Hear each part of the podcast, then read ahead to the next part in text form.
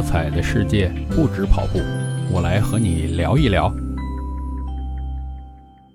嘿，你好，我是绝对伏特加大叔，欢迎来到大叔不聊运动节目。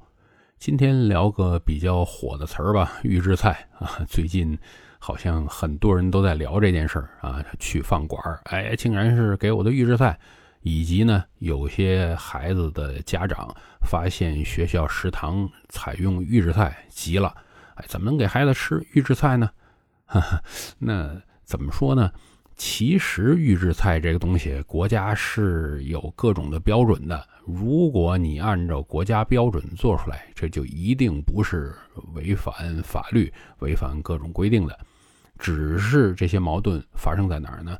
就是大家。认为这个东西是现做出来的，结果呢，发现是预制菜，然后就有心理落差了。嗯，这个事儿，我觉得啊，只要卖东西，就是提供这个食品的人，他没有就是说啊骗你，那我们就要接受。比如这个人说，哎，我这都是现炒现做啊，什么这些，结果你发现他用的是预制菜，那你。应该可以去告他，因为这属于欺骗嘛。如果他没有这么说，那他用了，哎，你就只能接受啊。你要是实在不接受的话，就下次小心一点。如果你要是觉得根本自己就吃不出来，那也就是我今天这个观点就要出来了啊。这预制菜有没有这么可怕？那首先从。营养、卫生啊，各种角度来说啊，卫生一定是要过关的，要不然它就不符合国家规定啊。我之前已经把这个定义下好了。那么它营养方面呢，就一定会有一些损失，而且我相信，同时还会有一些你不想吃的东西吃到肚子里边去。但是啊，就是符合国家规定，对我们伤害一定是非常非常有限的。这个大家就不用太去担心了啊，这个你要信不过，那我们身边就没什么东西好信得过了啊。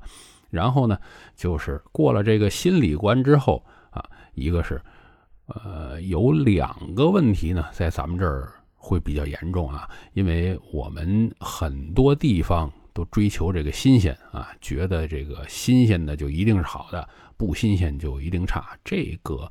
我们中国长久以来有各种类似的思想，我觉得是时候改变了。包括这个以前经常都遇到过一些问题啊，我这现榨的花生油，哎呀，他就觉得多好啊，实际上那玩意儿好吗？那玩意儿很糟糕，在我看来，还不如我们去买已经包装好的那些花生油啊，什么人家工厂里出来，哪怕使用的是一些化学方法，把这个花生油提出来。那人家是确保安全卫生的，你现榨花生油里边万一有点什么，这个什么素啊，这个我也不记得那个具体的名字啊，那还会吃出人命。这个事儿呢，大家就千万别太认为只要是接近自然的就是好的。包括这个酿酒，哎呀，觉得工厂里的酒不行，哎呀，我自己酿的多好呢。你酿的这个技术不过关，那喝还不说假酒啊，喝出人命来的事儿，不是也大家也都听说过吗？是吧？嗯。其次呢，就出现在一个大家对保鲜技术的不信任上，认为会加过多的防腐剂啊，什么有这种想法是吧？呃，也为了保鲜，其实呢，大家可能更不知道啊，那我还多加油、多加盐这些东西，肯定都是帮助保鲜的。那么，我都说了，我们就看信不信这个执法严格，它能够按照法律框架之下来把这个东西生产出来。如果大家对这个没有信心的话，那我觉得可能只好自己买来原料在家烹饪了。否则的话呢，就是你能管得了这个预制菜的源头啊？你也管不了现场帮你烹饪的这个加工的食肆啊，饭店这样，那你说这个师傅他未必干净的啊，他洗手啊什么这个没有做好，那怎么办呢？是不是？所以呢，我们现在处于这个社会呢，就必须是身为群体动物啊，我们要对别的人有一定的信任，在这个信任之下，我们再来讨论这个预制菜行不行？